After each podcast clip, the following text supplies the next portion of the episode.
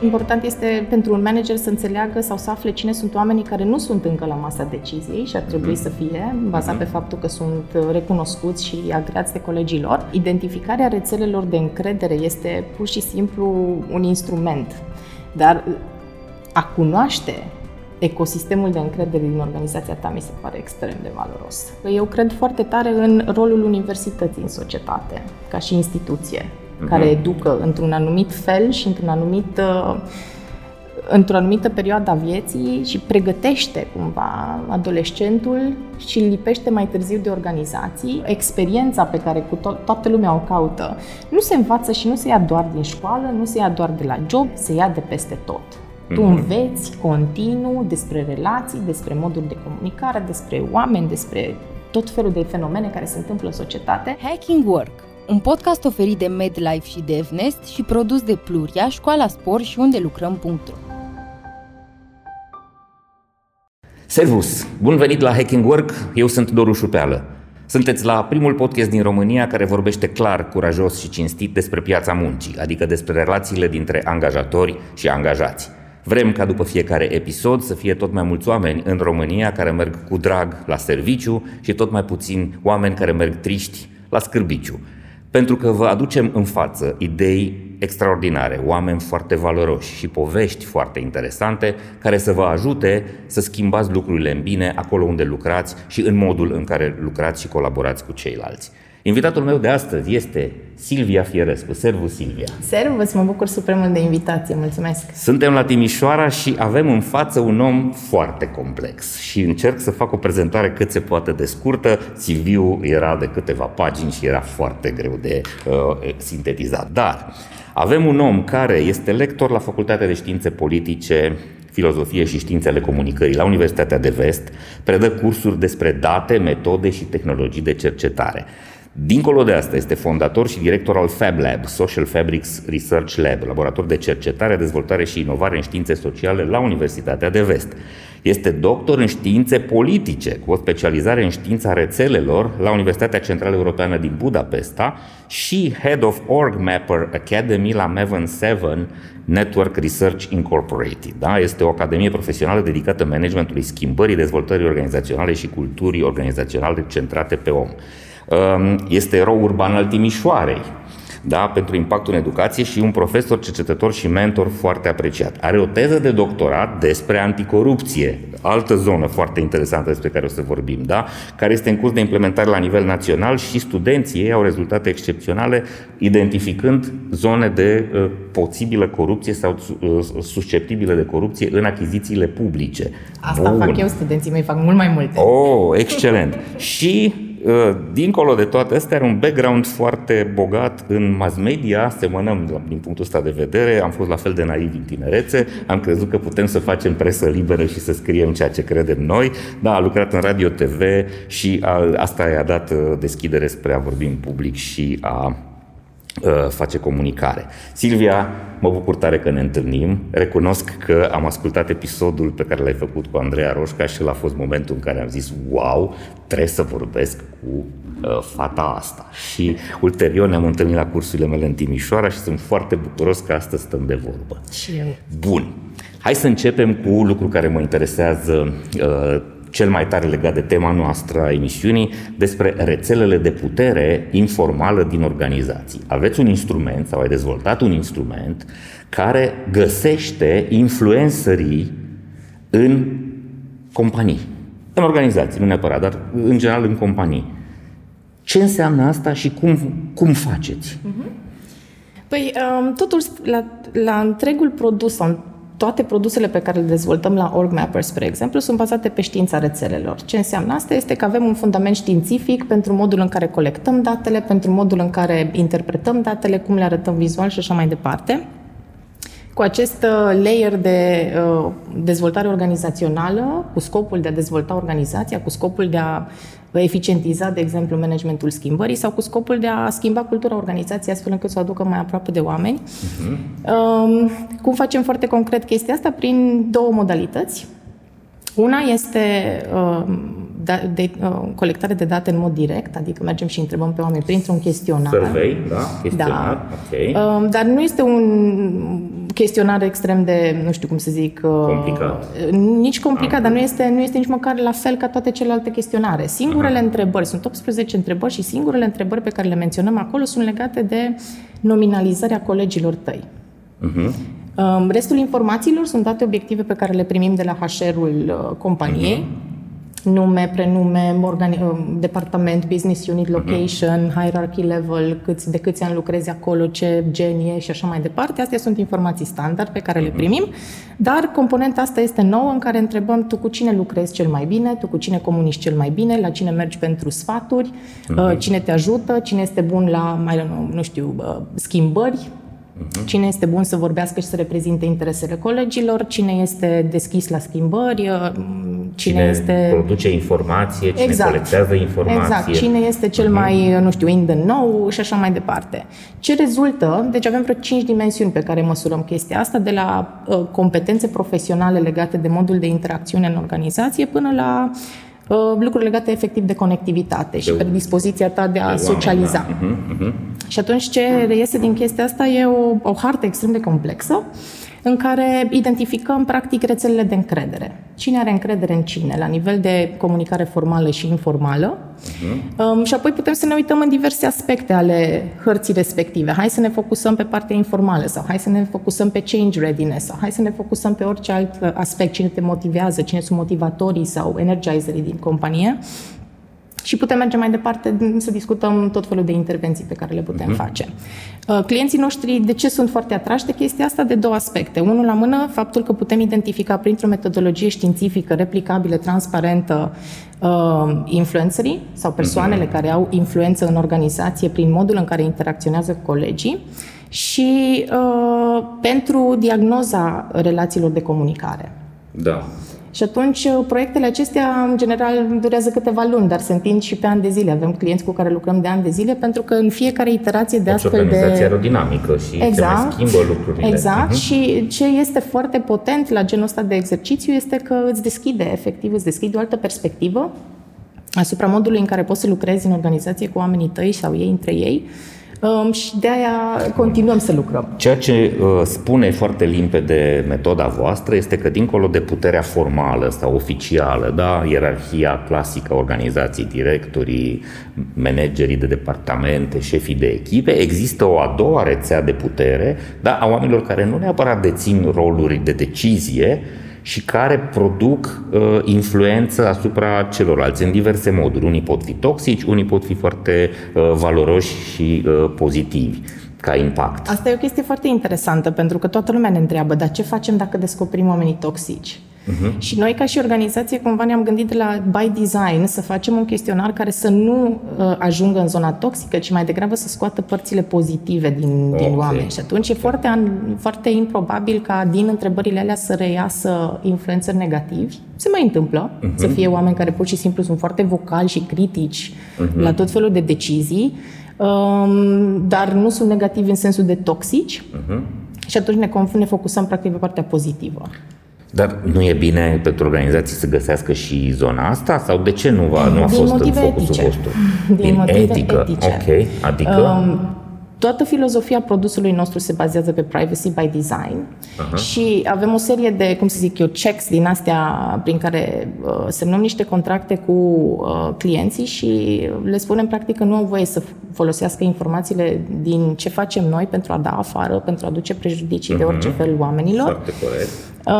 Și modul în care le dăm noi informația mai departe este, bineînțeles, făcută by design, astfel încât să nu poți să depistezi decât numele influențărilor care și-au dat în prealabil acceptul pentru acel posibil rol în cazul în care sunt detectați prin metodologia noastră că sunt influențări. Am înțeles. Deci și acolo există strategii în funcție și de client în care, de exemplu, echipa care implementează un astfel de proiect decide la finalul proiectului să nu arate numele nici măcar a influențărilor managementului, pentru că de foarte multe ori cultura asta organizațională bazată pe încredere este un bottom-up sau un grassroots type of movement în organizație. Și atunci oamenii, în funcție de cât de toxic este managementul, câteodată decid să nici nu... Să nu se implice, să nu ajute. Să ajute, dar să nu se expună managementului în felul acela. Ok, am înțeles. Deci, practic, voi îi ajutați pe manageri, nu, să găsească structuri și oameni prin care își pot face mai ușor treaba și mai ales pot să imprime organizației direcția dorită și o viteză mai mare de a produce schimbare și inovații, inclusiv organizațională. Da, în principiu ce depistez de acolo sunt oamenii care sunt cei mai aliniați din start cu ce-ți propui tu să faci. Și de acolo cumva important este pentru un manager să înțeleagă sau să afle cine sunt oamenii care nu sunt încă la masa deciziei și ar trebui să fie, bazat pe faptul că sunt recunoscuți și agreați de colegii lor, ca să îi poată invita. Da. Și managerii buni își dau seama ce impact are treaba asta. Recunosc că am fost extrem de surprins de instrumentul vostru și de ideea voastră, pentru că și eu încerc să fac asta în proiectele mele. Atunci când mă duc în proiecte de consultanță în organizații, insist ca echipa care face design-ul sau redesign-ul brandului de angajator și face definiția culturală, astfel încât ea să devină vizibilă, tangibilă și operațională, insist ca în echipa asta să fie și acești influenceri care nu neapărat au putere de decizie și folosesc un instrument foarte rudimentar în care îi rog pe oameni să sugereze cine sunt oamenii la care merg cu încredere pentru chestii profesionale, pentru chestii umane, cine sunt oamenii pe care îi respectă cel mai mult. Și am fost atât de bucuros când am auzit că și voi faceți asta, încât m-am întrebat: ați făcut asta în România? Nu am făcut-o încă în România. De ce crezi că nu? Sau nu v-a interesat sau nu au fost organizații care să vă solicite? Nu ne-a interesat în prima fază. Eu am trăit în Ungaria, firma este în Ungaria, am trăit 8 ani acolo am lucrat, acum lucrez din Timișoara tot pentru ei, dar și acum cumva ne-am extins mult mai mult, am și crescut în ultimii ani foarte mult. Eu am așteptat să știi, adică eu mă întreb de ce podcastul tău a început acum și nu acum 10 ani, știi? Din aceleași motive mă refer, știi? Nu era genul de conversație în domeniul public, da, astfel încât să existe awareness în zona asta, dar de când am venit în România și vorbesc despre lucrurile astea, am găsit o deschidere extrem de mare. E clar că lumea are nevoie de informațiile astea, înțelege valoarea lor și...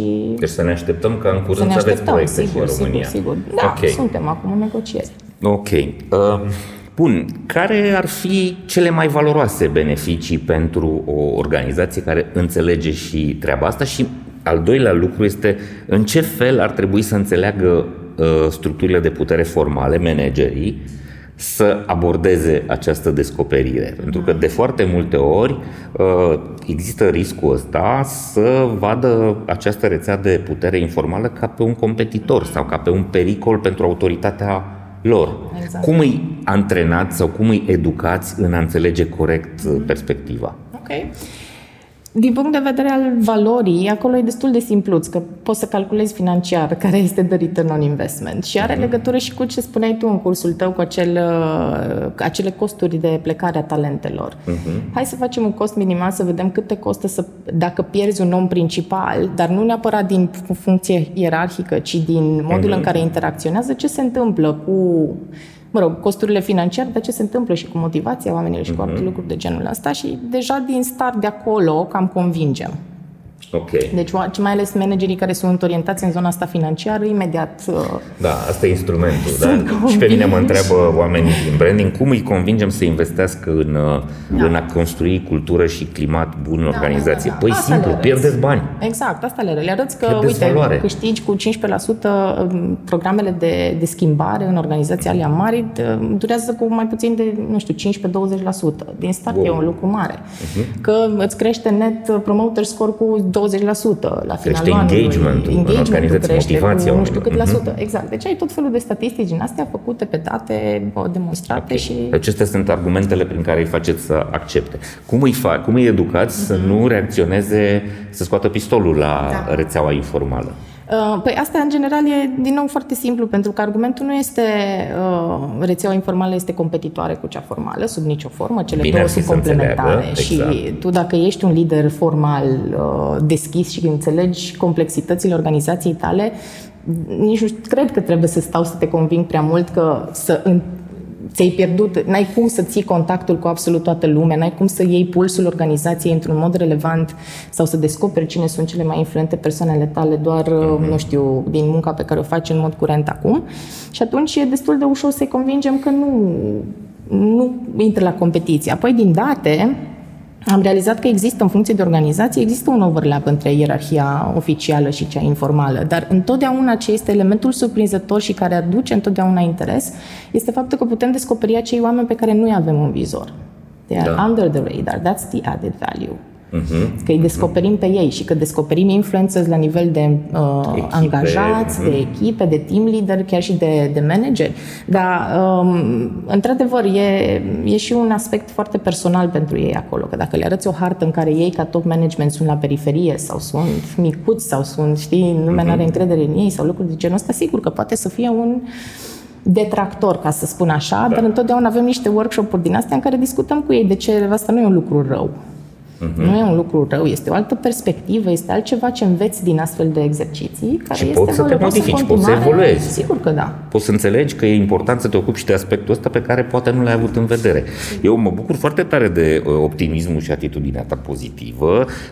Am motive însă să cred că din scrisorile pe care le primesc de la oameni și inclusiv din propriile mele experiențe, că încă sunt foarte multe cazuri în organizațiile din România când puterea se exercită agresiv și autoritar și exclusivist și oamenii aia simt că sunt în poziții de putere ca impostori pentru că nu sunt competenți să fie acolo și văd orice fel de astfel de autoritate morală din interiorul organizației ca pe un pericol. Eu am pățit-o, eu am fost eliminat dintr-o organizație tocmai pentru cazul ăsta. Încercam să fac bine, oamenii apreciau, eram văzut ca foarte influent și unii dintre șefii mei au descoperit că s-ar putea ca la un moment dat să le vreau postul, deși nu era intenția mea asta, pentru că nu voiam să fac funcția lor administrativă și m-au considerat un pericol pe care au știut foarte repede să-l anihileze. Da, știu, se întâmplă foarte des și în general oamenii, adică organizațiile care au astfel de cultură din start nu apelează la serviciile noastre și nici noi nu ne ducem către ei fără nicio supărare, adică de cele mai multe ori eventual îi invităm pe la evenimente să vadă, să vadă reacția și experiența altora. Câțiva dintre ei rămân convinși, alții asta este. Ok. Bun, hai să mergem acum în zona celei de-a doua calități care pe mine mă atrage extrem de tare la tine. Faptul că lucrezi cu tinerii, studenții, ești unul dintre oamenii care produce generația următoare de profesioniști din România și vreau să înțeleg cum îi vezi tu pe Z, că ei sunt generația Z. În general sunt oameni la 18, 22, 23 de ani, studenți, și la ce să ne așteptăm? Vorbim de o universitate bună, de Timișoara și de un centru universitar cu mare tradiție, dar cred că putem să extrapolăm și către, București, Iași, Cluj, Brașov, Sibiu, unde avem universități de bună calitate. Nu vorbim de Valahia de la Târgoviște și de alte făcături de genul ăsta și fabrici de hârtii și doctorate. Ok. Cum îi simți? Cum îi vezi pe zeți? Mai mie îmi sclipesc ochii numai când mă gândesc la ei. Okay. Să lucrez cu ei este literalmente plâng des de bucurie și de fericire, pentru că eu am o mare încredere în generația asta și îi văd, dar au nevoie de ghidaj, pentru că sunt o generație care a crescut altfel decât părinților, altfel decât bunicilor, altfel decât profesorilor și drept urmare n-au nicio așteptare. Ei nu știu, pentru ei joburile nu s-au inventat încă, adică sunt acolo, sunt genul de oameni care vor avea atâta de mult dinamism în următorii 5, 10, 20 de ani din cariera lor, încât nu se vor recunoaște peste timpul ăla. Vor fi diferiți față de persoanele care au început în liceu sau la facultate. Dacă reușim cumva să le deschidem ochii către diferite perspective, unde se pot identifica și cum își pot găsi valoarea în ceea ce fac, i-am văzut, cel puțin pe cei care am lucrat până acum și către care a ajuns mesajul ăsta, înflorind în cel mai frumos mod posibil. Hacking Work vă este oferit de MedLife, furnizorul național de sănătate al României. Ca angajator al mii de oameni și furnizor de sănătate pentru aproape 800.000 de angajați, cel mai mare sistem medical privat din România știe că putem să ne facem bine doar căutând împreună soluții la probleme, având grijă de noi și de colegii noștri. Astfel, construim organizații sănătoase și un mâine mai bun decât astăzi. Împreună facem România bine. Hacking Work este un proiect susținut de compania de software DevNest. Cu toții am crescut cu întrebarea ce vrei să te faci când o să fii mare. La DevNest, răspunsul este orice, pentru că exact asta este DevNest, un loc plin de oportunități, construit transparent, având oamenii în centrul tuturor acțiunilor și proiectelor. Un cuib în care cresc sănătos oameni, cariere și proiecte tehnologice. DevNest înseamnă dezvoltare. Construim oportunități, creștem o comunitate.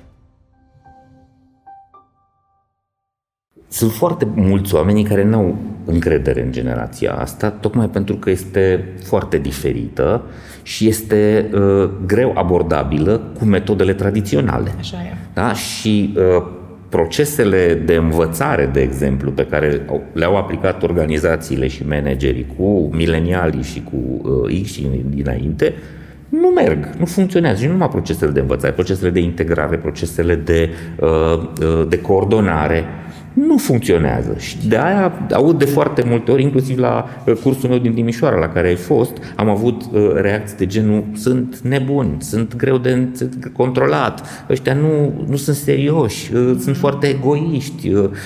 Sunt foarte multe elemente critice pe care și eu încerc să le demontez, aducând exemplare din această generație care să vorbească, să lămurească lucrurile. Ce ar trebui să înțeleagă cei mai experimentați ca vârstă și cum ar trebui să lucreze cu copiii ăștia? Uite, poate nu-i potrivit să le spunem copiii, dar sunt mai tineri decât noi. Eu le spun copiii în mintea mea că mi-e drag. E termenul matern, în sensul că vrei să îngrijești. Dar îi tratez ca pe niște adulți și îi tratez de multe ori mai serios decât se tratează ei înșiși la vârsta asta și cred că tocmai asta le și dă un pic de imbold. Am impresia că lumea, în general, generațiile de lângă ei nu au suficient de multă încredere în ei, pentru că nici ele, generațiile respective, n-au beneficiat de prea multă încredere decât sporadic de la, nu știu, din mediul de familie sau eu știu. Dacă îți oferea contextul necesar să te dezvolți în felul respectiv, dar majoritatea nu au beneficiat de astfel și nici nu dau mai departe, că nu știu să o dea mai departe. Am impresia că generația asta are nevoie de,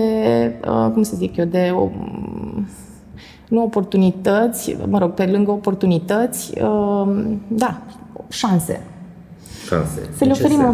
Să le oferim șansa de a se exprima, de a vedea ce iese. Eu sunt un mare fan al acestor exerciții organice, ca să zic așa. Hai să vedem unde ne duce ceva. Hai să creăm niște contexte de creativitate, de învățare, în care pur și simplu la final tragem concluzia ce am învățat. Crezi că organizațiile au nervi, timp și resurse ca să facă asta sau cum ar trebui să abordeze? Uite, asta e o întrebare foarte bună, pentru că eu cred foarte tare în rolul universității în societate, ca și instituție, care educă într-un anumit fel și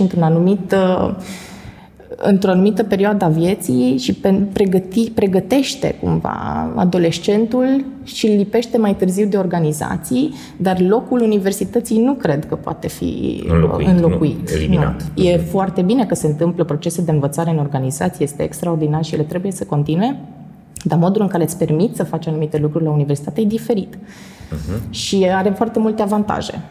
Ok, și tu zici că ar trebui aceste experimente să se întâmple încă din faza de facultate. De anul 1, semestru 1, de acolo. Ok, și la experimentele astea ai implicat și organizațiile de la bun început? Absolut, asta vreau să zic că nu știu ce aș sugera altora să facă, dar pot să vă spun din experiența mea de până acum ce am făcut eu și ce a funcționat și ce n-a funcționat. Deci ce a funcționat din toată treaba asta este schimbarea stilului meu de predare. Okay. Nu predau cum te aștepta să predea, dar nu predau asta nu numai la universitate, ci și la Org Mapper Academy, deși cu professionals lucrez în absolut același mod și lumea câteodată este un pic bulversată, că nu se așteaptă să am un stil cu totul diferit și o abordare diferită. Eu transform sala mea de clasă într-un incubator sau într-un startup și timp de 14 săptămâni dezvoltăm chestii împreună, în echipe sau individual, au proiecte, fiecare lucrează pe absolut ce vrea și încurajarea mea inițială este: care-i pasiunea ta? Pe ce petreci tu multe ore pe zi? Și ce simți tu că faci fără să lucrezi?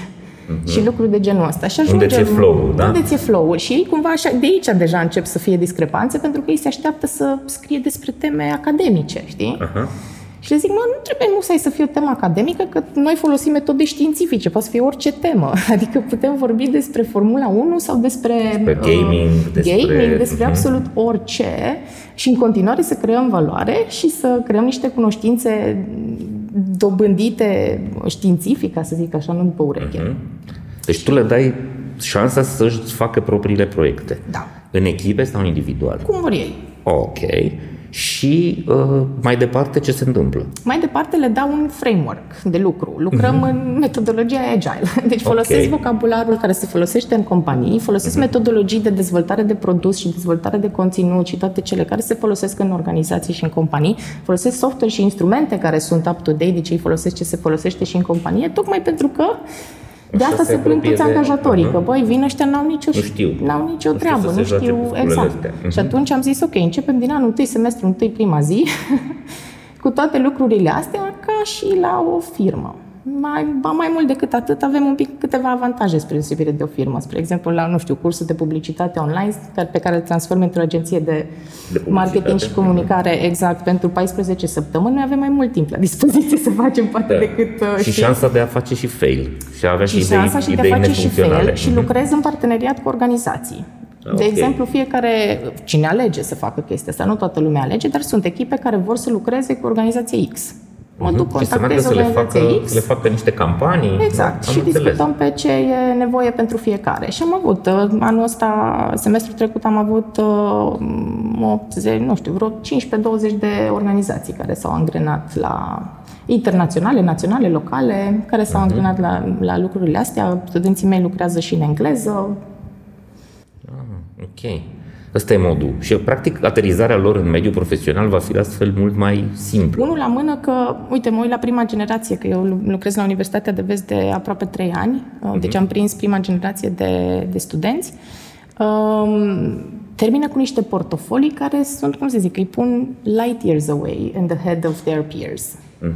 Și astea sunt portofolii practice. Duci și arăți omului ce ai făcut. Uite ce am făcut, 3 ani de zile, uite cu cine am lucrat, uite ce am făcut, uite ce știu să fac. Mai mult de atâta nici n-ai nevoie. Da, și un avantaj uriaș în piața muncii pentru ei și pentru organizații, pentru că nu vin, cum se spune, pământ de flori. Adică nu... Așa e. Aha.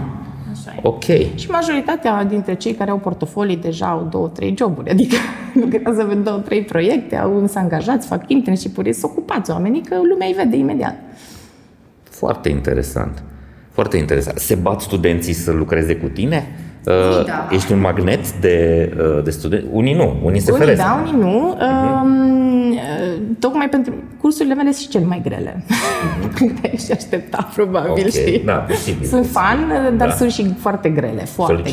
Solicitante, pentru că trebuie să facă muncă serioasă. Și e responsabilitate acolo și sunt întrebări din astea cu sens. Adică ce faci pentru... lume, să fie mai bună. Nu facem proiectele astea numai ca să le punem în sertar după aia. Încercăm să facem proiecte care au un impact în societate, măcar pentru o mână de oameni. Și sunt mulți care, evident, din anul 2-1 deja m-au ales coordonator de licență și lucrăm împreună de atunci. Sunt alții care se tem un pic de traiectoria asta. E foarte unul dintre lucrurile pe care... le știm că ar fi o problemă a sistemului românesc de educație, este că nu îi ajută pe juniori să-și găsească pasiunea, să-și găsească area de interes. Urmează în general un sistem de învățământ pentru că părinții fac niște alegeri, că știu ei că școala e bună, du-te la informatică sau liceu cu tare pentru că ăsta e bine plătit. Da? Și nu neapărat aleg conștient și legat de pasiunile lor. Se poate întâmpla și se întâmplă de foarte multe ori să ajungă în facultate și să facă alegerea facultății după criterii care nu sunt neapărat potrivite pentru ei. Merg pentru că a mers un prieten bun la aceeași specializare să meargă împreună, alții merg pentru că au auzit ei că se plătește bine, deci este magnetul financiar și nu neapărat interesul profesional. Și asta încerc să te întreb, s-a întâmplat să găsești studenții în grupele tale care să-și dea seama că nu este ceea ce vor să facă? Foarte mulți. Cam asta e baseline-ul de la care plecăm. Gândește-te așa la Facultatea de Științe ale Comunicării. Da. În ziua de azi ai văzut ce prestigiu au, în general, științele sociale, adică mai ales comparat cu zona de computer science IT, și alte lucruri, științele sociale sunt văzute ca o școală de balet, în condițiile în care baletul chiar este foarte greu, adică să fii comparat cu o școală de balet e, cred că, ceva pozitiv. Da, majoritatea studenților care ajung la facultatea asta ajung pentru că, în general, se gândesc la dezvoltare personală, la... n-au acel drive către, exact, cum poți să folosești. Mai sunt cei de la jurna care se duc la jurna, că nu, e mai așa. Asta cred că e o alegere neinspirată, să zic așa. Și așa se poate. Deci majoritatea ajung, și eu la rândul meu am ajuns la facultate total întâmplător. Eu mă pregăteam pentru Academia de Poliție și întâmplător mama mi-a zis: "Bă, nu aplici tu la științe politice, că aplică toată lumea." Și uite așa am ajuns la științe politice. Dar mi-am descoperit pasiunea vieții mele acolo, știi? Și ce se întâmplă cu cei care descoperă că nu-i filmul lor? Unul la mână... încurajezi să abandoneze? Nu, dimpotrivă. În general, de-aia m-am și luptat să prind ore la anul întâi, că de atunci e bine să iei, pentru că demoralizarea asta, în general, se întâmplă după anul întâi, când își dau seama că, de fapt, nu este ce au găsit și așa. Dacă îi reușesc să-i prind din anul întâi, încerc să le pun alte perspective pe masă și să le spun: dragilor, științele comunicării nowadays îți miezul și pâinea. Niciun produs de IT, nicio companie, nicio organizație, nimic din lumea asta nu se vinde, nu se întâmplă fără să ai comunicare, fără să ai, exact, promovare de un anumit fel, fără să ai contactul uman cu oamenii așa. Sunteți extrem de căutați pe piața muncii și există foarte multe joburi pentru voi. Și o arie foarte amplă de specializări. Exact. Și o arie foarte amplă. Și de obicei întreb: tu ce vrei să te faci când termini facultatea? Așa. Da. Și majoritatea spun că nu știu, dar cei care știu, în general, se duc spre tradiții din astea sau joburi extrem de tradiționale. Știi? Dacă am făcut mass media și relații publice, automat mă fac jurnalist sau mă fac, nu știu, mă duc PR sau nu știu ce. Deci, în ziua de astăzi ai atât de multă variațiune pe tema comunicării, încât poți să faci aproape orice îți dorești. Vrei să faci, nu știu, comunicare de, nu știu, slow fashion, vrei să mergi în, nu știu, comunicare în spațiu, vrei să poți să faci orice. UX design, exact, cu UX, UI, poți să faci un groază de chestii, sigur. Și de multe ori să știi că îi încurajezi să meargă pentru joburile din IT. Adică pentru ce joburi? Product manager, business analyst? Da, din astea, pentru că ei ce fac în paralel pe lângă educația în creativitate și comunicare, încep să facă foarte mult zona asta de data-driven decision making, adică să lucreze cu date și metodologii de cercetare, care sunt imperios necesare oriunde și orice vrei să faci. Și atunci, pe poziții din astea de management leading, de produs, de nu știu ce, astea de acolo pot învăța foarte multe și se duc în internship-uri pe poziții, adică să urmărească oameni de genul ăsta. Știi? Ok, deci tu nu faci o respingere sau, o reorientare brutală, ci încerci să îi reorientezi din interior, păstrându-i în grupă și ajutându-i să-și găsească ariile de specializare care chiar să fie de interes pentru ei. Și apoi cu ce facem la curs și ce facem la FabLab, în general sunt experimente sau teste din astea de anduranță la ei, în care le zic: ok, vrei să te faci social media manager? Hai să încerci un social media management position în proiectul X, să vedem dacă îți mai place la final.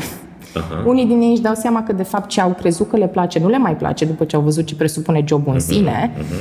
Alții, dimpotrivă, își descoperă pasiunile făcând ceva nou, ceva la care nu s-au așteptat. Și întotdeauna le zic la început: dragilor, credeți-mă, la finalul semestrului nu vă veți recunoaște. Deci dacă faceți serios ce facem noi împreună aici, veți descoperi că aveți potențialul unei alte persoane. Dacă ar fi să vinzi generația asta decidenților din organizație, care ar fi pitch-ul?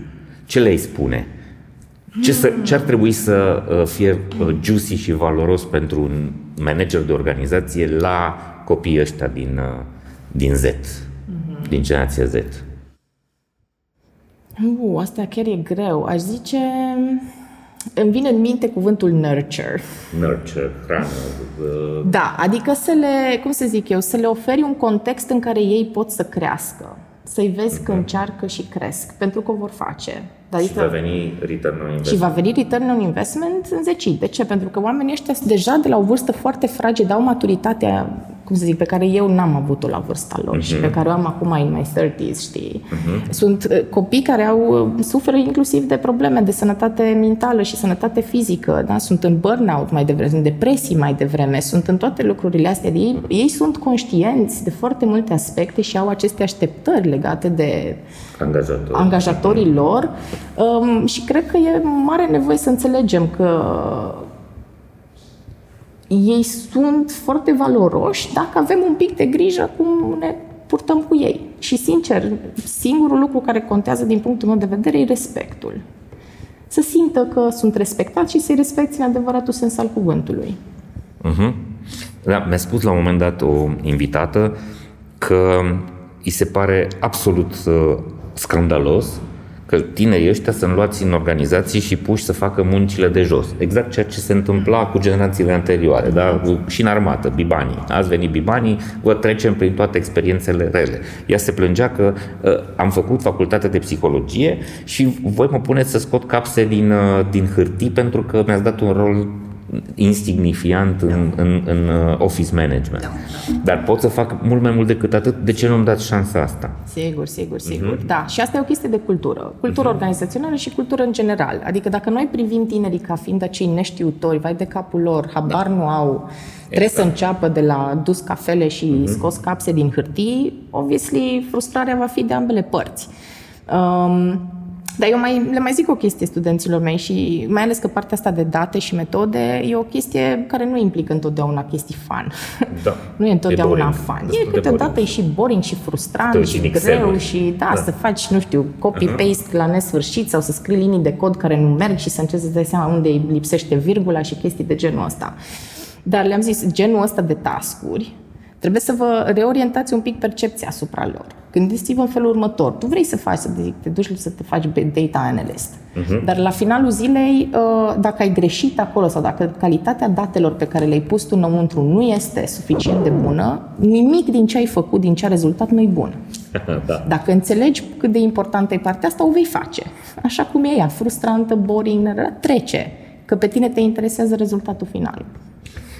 Mi se pare foarte valoros faptul că îi duci pe studenții din științe sociale în zona asta care e foarte tehnică, da? În analiză de date. Și acum aș vrea să mergem la zona asta de teza ta de doctorat cu anticorupția, să ne explici ce înseamnă ea și care e aplicabilitatea ei și mai ales ce fac studenții cu conceptul ăsta.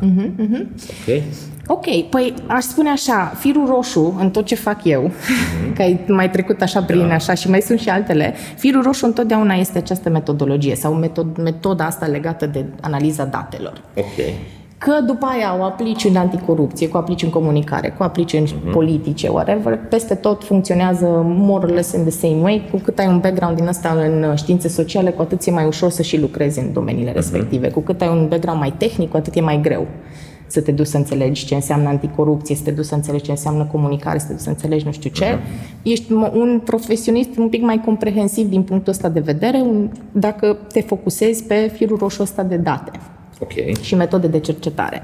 Și atunci, teza mea de doctorat, în principiu, mi-am dorit să fac un prototip din ea. M-am uitat la un singur caz, cazul Ungariei, și am analizat toate datele, toate achizițiile publice făcute în țara respectivă, timp de 4 ani de zile, 2 ani înainte de venirea lui Orban la guvernare și 2 ani după, ca să înțeleg un pic ce s-a schimbat.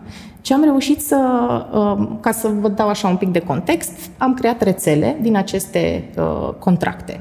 Avem instituții publice care sunt conectate cu business-uri care au câștigat contractele acelea de achiziție publică. Și bazat pe 14 indicatori legați de procesul de achiziție publică, poți să măsori riscul de corupție, dacă ai single bidder, dacă, nu știu, ai schimbat, nu știu ce, exact, și așa mai departe.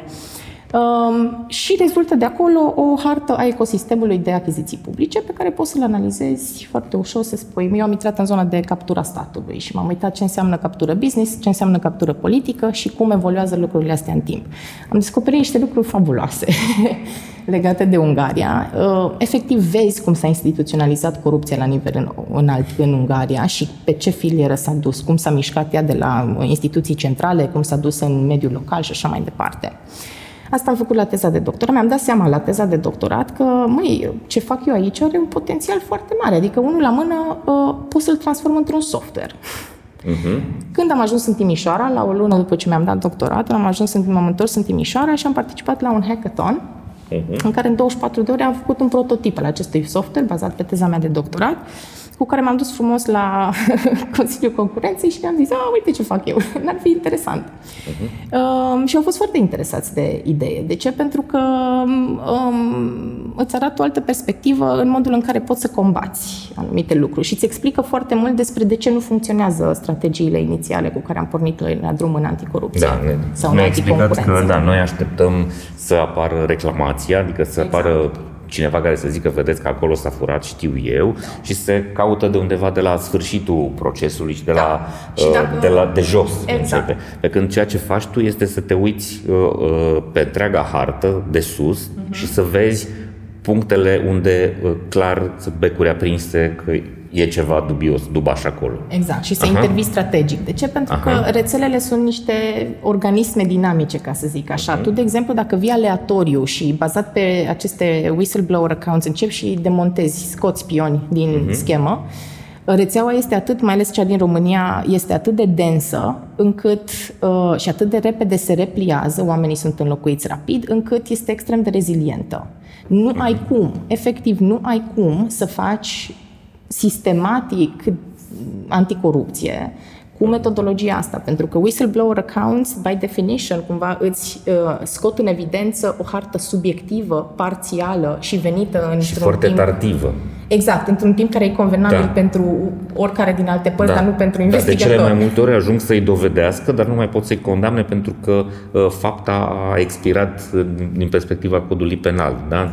Puteai să-l penalizezi în 10 ani de la comiterea faptei și tu te prinzi după 12 ani. Și gândiți-vă că eu am lucrat pe chestia asta cu date publice. Adică ce poți să faci cu datele pe care le au ei la dispoziție? Pur și simplu o schimbare de perspectivă. Și să întorci metodologia on its head, practic, să încep de la macro și să te duci apoi cu aceste denunțuri ca să validezi și să într-adevăr să ai un caz de intercepție. Acum ce mai rămâne de făcut este să și vrea instituțiile statului să folosească instrumentul ăsta. Avem acum la Consiliul Concurenței, metodologia este în curs de implementare în platforma de Big Data, este făcută împreună cu cei mai buni experți pe anticorupție din Europa. Și este mult mai comprehensivă, nu conține doar elementul de analiză de rețea, include foarte mult din zona asta financiară și de investigație. Consiliul Concurenței este un punct. Noi am vrea să vedem asta și la parchetul general și la DNA, în cazul care mai există. Eu nu sunt convins că mai există DNA în România. Mai există. Așa. Și poate mi-ai spus că ar trebui dusă nu doar în zona instituțională, ci aceleași instrumente, foarte inteligent, să le dai și presei de investigație, să le dai și ONG-urilor din zona civică, astfel încât cumva ei să zică, noi am folosit instrumentul și mi se aprind beculețele astea, ia vedeți și voi. Exact. Și ce voiam să spun este că, deși am pornit teza cu acest singur caz Ungaria, l-am extins apoi, cât am fost 6 luni postdoc la Universitatea de Vest la Big Data Science, l-am extins la 28 de state din Uniunea Europeană, inclusiv instituțiile europene, 10 milioane de contracte de achiziție publică în toate aceste state și metodologia funcționează brici. Foarte bun. Hai să ne întoarcem în organizații. Ai zis așa, ai vrea să vorbim despre human-centric organizations. Mi se pare foarte valoros și eu despre asta vorbesc. Da? De câte ori zic, hai să schimbăm HR-ul în sensul că să facem mai mult H și mai puțin R. Da? Să nu mai considerăm pe oameni consumabile sau șuruburi care strâng niște piulițe și atât. Cum crezi că ar trebui să abordăm treaba asta? Ce ar trebui să îi învățăm pe decision maker, pe decidenții din organizații, ca să facă organizațiile mai umane? Mai să știi că eu cred foarte mult în ceea ce mă răiprici, știi, ceea ce vorbesc. Și când spun de ce facem noi la Org Mapper, eu chiar cred în ce facem noi la Org Mapper. Adică identificarea rețelelor de încredere este pur și simplu un instrument.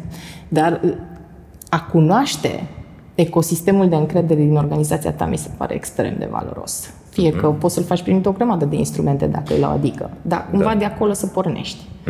Hai să înțelegem un pic unde este încrederea, unde este energia, unde este motivația, unde este aliniamentul, pasiunea, exact pentru ce facem aici. Ambiția comună. Exact.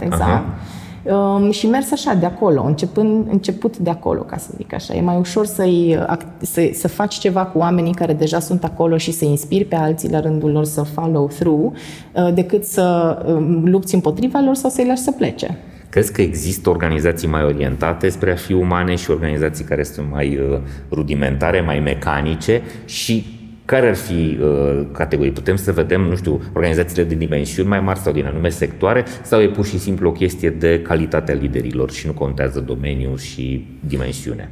Din ce am observat noi în peste 300 de proiecte aplicate așa across the board, în general companiile foarte mari au mare nevoie de așa ceva. Pentru că dimensiunea și dispersarea pe tot globul și toate continentele pe atâtea limbi e pur și simplu imposibil altfel să faci decât într-un mod sistematic și reliable, ca să zic așa. Da. Exact. Mai sunt organizațiile care au, în general, startup-urile astea, care, mai ales cele din domeniul IT, care se dezvoltă foarte repede și care pierd pasul. Am avut clienți, spre exemplu, care se plângeau că măi, ne merge atât de bine, încât ne merge prea bine și ne pleacă oamenii. Zic, cum vine asta? Păi ne dezvoltăm atât de multă incertitudine în organizație, pentru că totul se schimbă de la jumătate de an la jumătate de an, încât oamenii se simt nu mai fac față, nu mai știu ce se întâmplă. Exact, nu știu la ce să se aștepte, e just inconfortabil, știi? Și atunci se tem și apelează la astfel de instrumente. Hai să vedem cine suntem noi acum, chiar dacă ne tot dezvoltăm și tot creștem. Ok.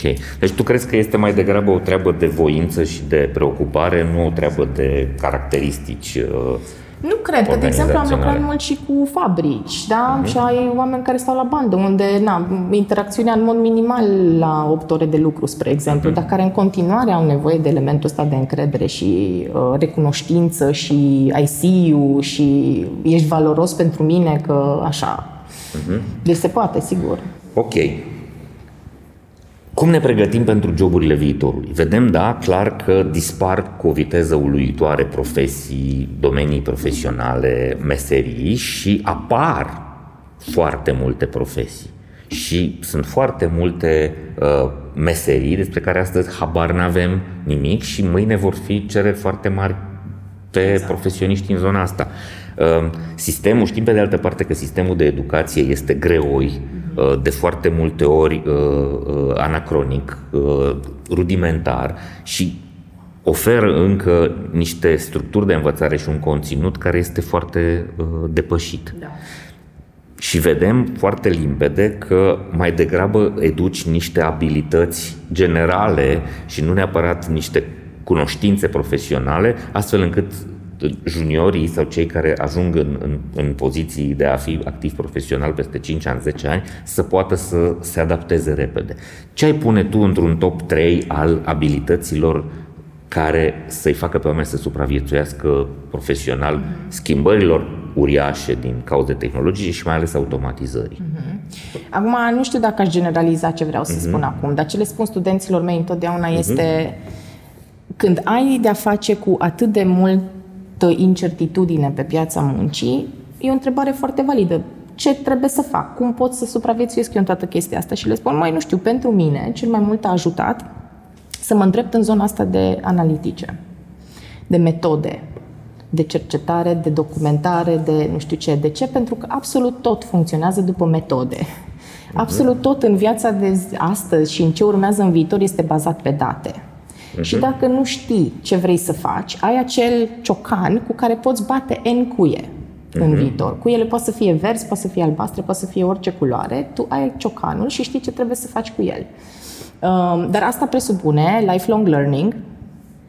Învățare continuă, să fii pregătit să înveți continuu. Să fii pregătit să înveți continuu, să înțelegi chestia asta, că multă lume nu înțelege. Foarte mulți oameni când termină și primesc diploma, au pus frână în întreaga lor preocupare legată de evoluție. Dar e percepția față de învățarea asta, că ei o văd așa foarte boxed, știi? Da. Pe când învățarea este cât se poate de umană și de liberă, dacă și la finalul zilei tragi o concluzie interesantă despre cum a decurs ziua ta și aia este că ai învățat ceva. Da. Da. Deci e o chestie comprehensivă. Le-aș spune să se orienteze în zona asta care le dă flexibilitate, le dă predictibilitate și familiaritate cu așa pe firul roșu și le dă extrem de multă flexibilitate în ce domeniu vor mai departe să meargă cu treaba asta.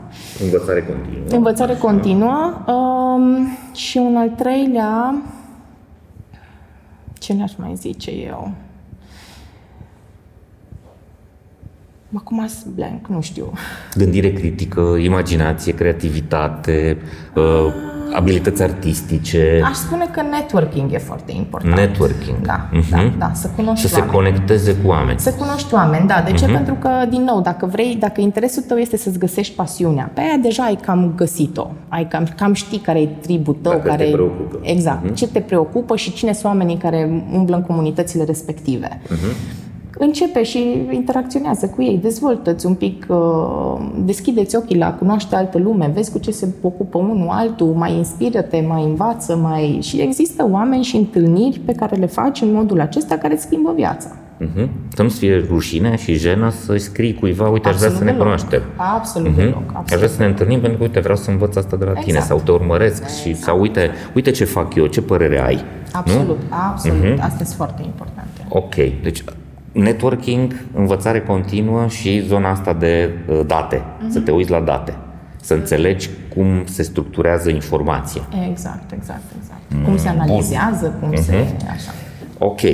Ce crezi că așteaptă generația Z de la organizații? Ce ar trebui să le spunem organizațiilor să facă dacă vor să îi iubească? Sau să se intereseze măcar de ei, pentru că astăzi vedem organizații disperate, abulice, dezorientate, care urlă și umblă nebune în piață, haideți la noi și nu le răspunde nimeni. Da.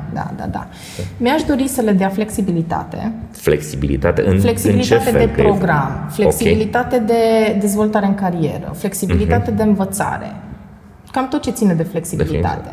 Se poate încerca mai multe roluri, mai multe profesii, să încerce mai multe tipuri de program, să poată să aibă libertatea de a experimenta. Și să meargă afară, să-i trimită afară, să-i aducă înapoi, să aibă politici din astea. Uite, 2 ani de zile după ce ai terminat, nu știu, training-ul ăsta, nu mai lucrezi pentru noi. Te duci și îți aplici skill-urile în altă parte ca să validăm că tu ești un professional și te întorci înapoi la noi. Deci să le dea flexibilitate. Altceva ce să le dea?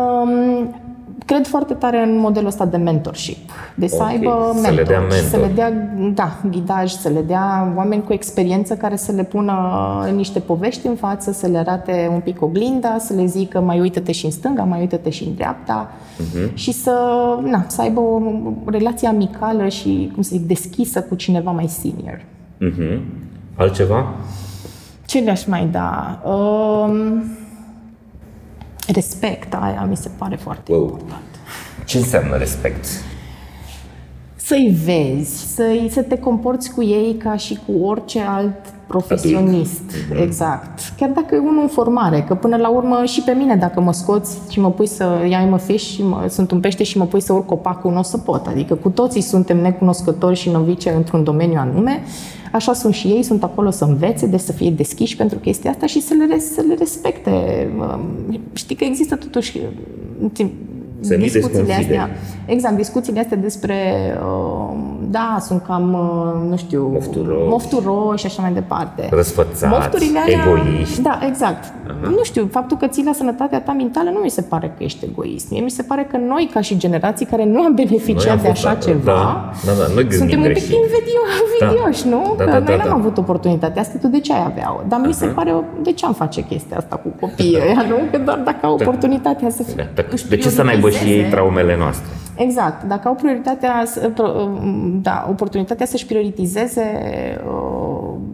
valorile, să-și prioritizeze sănătatea și lucrurile astea, work and results will always follow.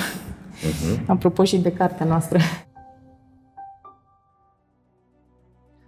Organizațiile performante sunt înainte de toate organizații sănătoase, iar asta înseamnă angajați sănătoși, fizic, psihic și emoțional. Abonamentele de sănătate au devenit în ultimii ani cel mai dorit beneficiu non-salarial solicitat de către angajați. Cu abonamentele de sănătate MedLife pentru companii și IMM-uri, angajații primesc sănătate, speranță și încredere, având acces la un întreg ecosistem care cuprinde spitale, clinici, hiperclinici, laboratoare, farmacii și cabinete dentare, unde mii de medici, asistente și infirmieri sunt acolo la dispoziția lor. MedLife înseamnă sănătate, și pentru oameni, și pentru organizații. Împreună facem România bine. DevNest este compania de software care a reușit să crească mare, exact așa cum a visat. Mai mult decât clienți, mai mult decât un birou, mai mult decât niște proiecte digitale. În jurul pasiunii pentru software, DevNest a construit o comunitate în care se întâlnesc oameni, idei și know-how digital. DevNest înseamnă dezvoltare. Construim oportunități, creștem o comunitate. Am ajuns la carte. Avem obiceiul ăsta, da, să invităm pe invitații noștri să ne vorbească despre o carte. Tu ai făcut, ai supraligitat și ne-ai adus două cărți. Da, că nu m-am putut abține. Ok, am să explic și de ce am adus două. Hai să vedem ce recomandăm oamenilor să descopere. Păi uite, am să încep cu cartea pe care care mi-a schimbat mie viața. Și care este o carte din 2002, deci are 20 de ani anul ăsta, dar pe care noi am tradus-o în limba română în 2017. Ok. Este profesorul tău, cel care ți-a îndrumat doctoratul? Este unul din... Nu mi-a îndrumat el doctoratul, dar este unul din mentorii mei, da, și am făcut... Albert László Barabási, da, am fost și asistentă la cursul lui și așa mai departe. De ce mi-a schimbat mie cartea asta viața? În primul rând pentru că explică noua știință a rețelelor și asta chiar e un domeniu foarte nou, adică are 20 de ani, literalmente, nu mai mult de atât, deși filiera știința rețelelor este o știință care vine din toate domeniile, ca să zic așa, și are aplicabilitate în toate domeniile. De aia a și devenit revoluționar în ultimii 20 de ani de zile, adică a revoluționat cu totul domenii științifice, domenii practice și așa mai departe, pentru că a adus împreună toată înțelepciunea asta din toate domeniile, de la fizică până la sociologie și așa mai departe. Mi-a schimbat viața pentru că mi-a pus în perspectivă, într-un mod diferit, cum funcționează și cum arată lumea și să nu mă gândesc la lume ca la obiecte și ca la atomi și ca la indivizi care au free will și atât, ci ca la un sistem, un ecosistem complex, interconectat, interdependent, în care și izolarea este tot parte din rețea și are consecințe care țin de rețea, dacă ești izolat sau nu. M-a făcut să înțeleg un pic mai bine de ce lumea este inegală și ce înseamnă inegalitatea asta și cât de universală este și cât de matematică și fizică este. Da. Uite, eu aș găsi o aplicare foarte bună inclusiv pentru manager și pentru oamenii de talent management, ca să nu-i mai spun HR. Da? Mă duc în organizații și unul dintre exercițiile banale pe care le fac la început este să-i rog să deseneze o organigramă. Și cei mai mulți, trăind într-o lume plină de clișee, încep cu arborele la clasic, da? Șeful mare sus, șefuleții dedesubt, mini-șefuleții dedesubt și la sfârșit, evident, fraierii, da? Și este o metodă militară, este o structură militară. Nu mai funcționează. Și le explic, oameni buni, așa arată organizațiile astăzi. Sunt noduri și conexiuni între noduri și grupuri și cercuri de noduri care sunt foarte dinamice, care se mută, se schimbă. Este un haos structurat. Așa este, dar aș face o completare aici. Tot din cercetările din știința rețelelor, ierarhia este o chestie...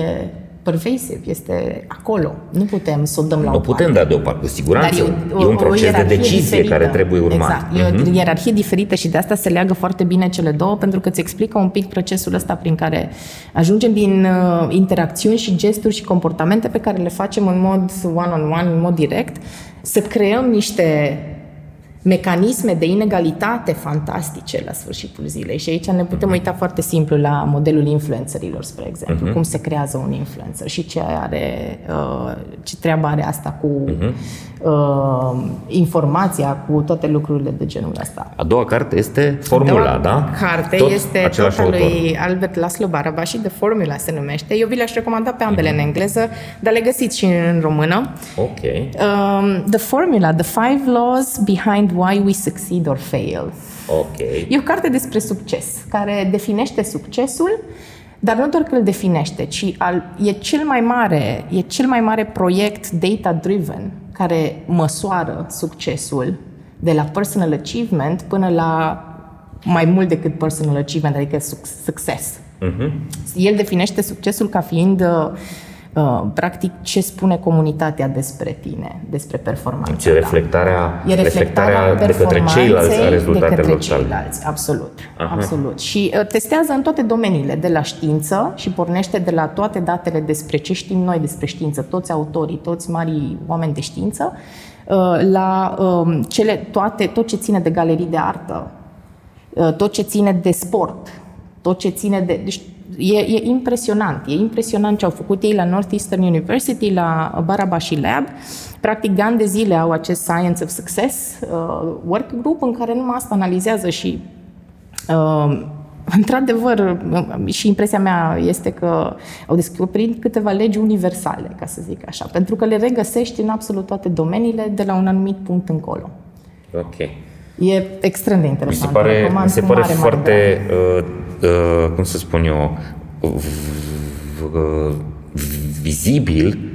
vizibilă concluzia, da? Dacă vrei să ai succes, întâi află ce e succes. Da? Uite, exact. În marketing, da, sau mă rog, în branding, când vorbim de purpose, da, și de scop, este exact asta. Cum definim succesul? Ce înseamnă pentru noi succesul? Și o organizație, o cultură organizațională nu poate să fie durabilă și funcțională până când nu înțelegem ce înseamnă pentru noi succesul. Cifre mari de vânzări, oameni fericiți care ne mulțumesc, loialitatea angajaților. Sunt o grămadă de parametri la care trebuie să te uiți și până nu înțelegi cum definești succesul, nu poți să ai o construcție sănătoasă. Așa este. Ok. Și ce e interesant la cartea asta este că cumva am intuit, știi, am cam intuit ce se întâmplă acolo. Dar a fost pentru prima dată când am primit atât de dovezi atât de puternice, venite pe o filieră foarte riguroasă, cum că lucrurile astea se întâmplă. Le găsim traduse în română? Da. Ok. Te-ai ocupat tu de asta sau sunt... Nu? Amicii mei. Ok. Bine. O temă inedită. Am zis să te gândești la o temă inedită, ceva despre care se vorbește foarte puțin și care este în același timp foarte important. Da, uite, chestia asta cu încrederea în studenți. Deci, imaginea pe care o are studentul în ziua de astăzi și pe care și-o asumă și-o internalizează și ei și pe care o are societatea față de ei. Eu sufăr enorm pe faptul că nu îi tratăm cu seriozitatea necesară pe acești tineri. În ce sens? În sensul că, cultural vorbind, mă lovesc în permanență de sintagme de genul. Studenții sunt proști, studenții sunt puturoși, studenții sunt dezinteresați, studenții sunt mai de capul lor. Habar n-au ce vor în viață. Da. Adică, dacă asta e eticheta cu care eu am fost văzută când am fost studentă, deși am fost studentă bună, îmi pare rău, dar m-ai ofensat. Îmi imaginez cum s-ar simți ei dacă ar ști că ăsta, așa vedem noi studentul din ziua de azi. Și nu sunt așa. Nu sunt deloc așa. Și zici că sunt așa. Doar ai tăi? Nu, dar asta am să zic, că e și o reflecție a culturii pe care o găsesc în sala de clasă. Dacă eu ca profesor vin și îți vorbesc cu superioritate și cu citesc de pe foaie și nu dau 2 bani pe timpul pe care tu îl petreci acolo și așa mai departe, nici studentul nu o să aibă niciun interes. Și chestia asta se perpetuează de la generație la generație. Proful ăla sau așa, școala aia e nasoală, că nu se face nimic. Dar dacă dai și de profi, ok, ai o șansă. Da, pe de altă parte, uite, de multe ori se întâmplă ca profii populari să fie aia care sunt foarte... moi cu ei. Nu le cer multe lucruri, le dau note mari, aproape pe degeaba, și îi obișnuiesc cu mediocritatea și cu lenea. Cum reparăm treaba asta? Asta e greu, pentru că trebuie să vină din partea profesorilor. Eu le spun și studenților mei, dacă vedeți că n-aveți cu cine discuta, impuneți-vă și voi un pic, adică spuneți-le, eu nu înțeleg de ce ne predați asta, nu văd de ce facem așa, de ce nu încercăm altfel, de ce, bine, întotdeauna cu diplomație și cu documentare și cu toate cele. Așa am făcut eu cât am fost studentă, nu pot să am pretenția să facă și ei lucrul ăsta. De aia cred că trebuie să vină din partea profesorilor și trebuie să ai niște metode adaptate la secolul 21 și trebuie să îți gândești chiar și dacă ai, uite, etica cercetării, o materie care e boring cumva by definition, știi? M-am uitat pe cum s-a predat ea până acum, am reușit să o fac super interesantă. și aplicată și reală și cu studenții simt ca un skin in the game, știi? Adică se identifică cu problemele alea de etică.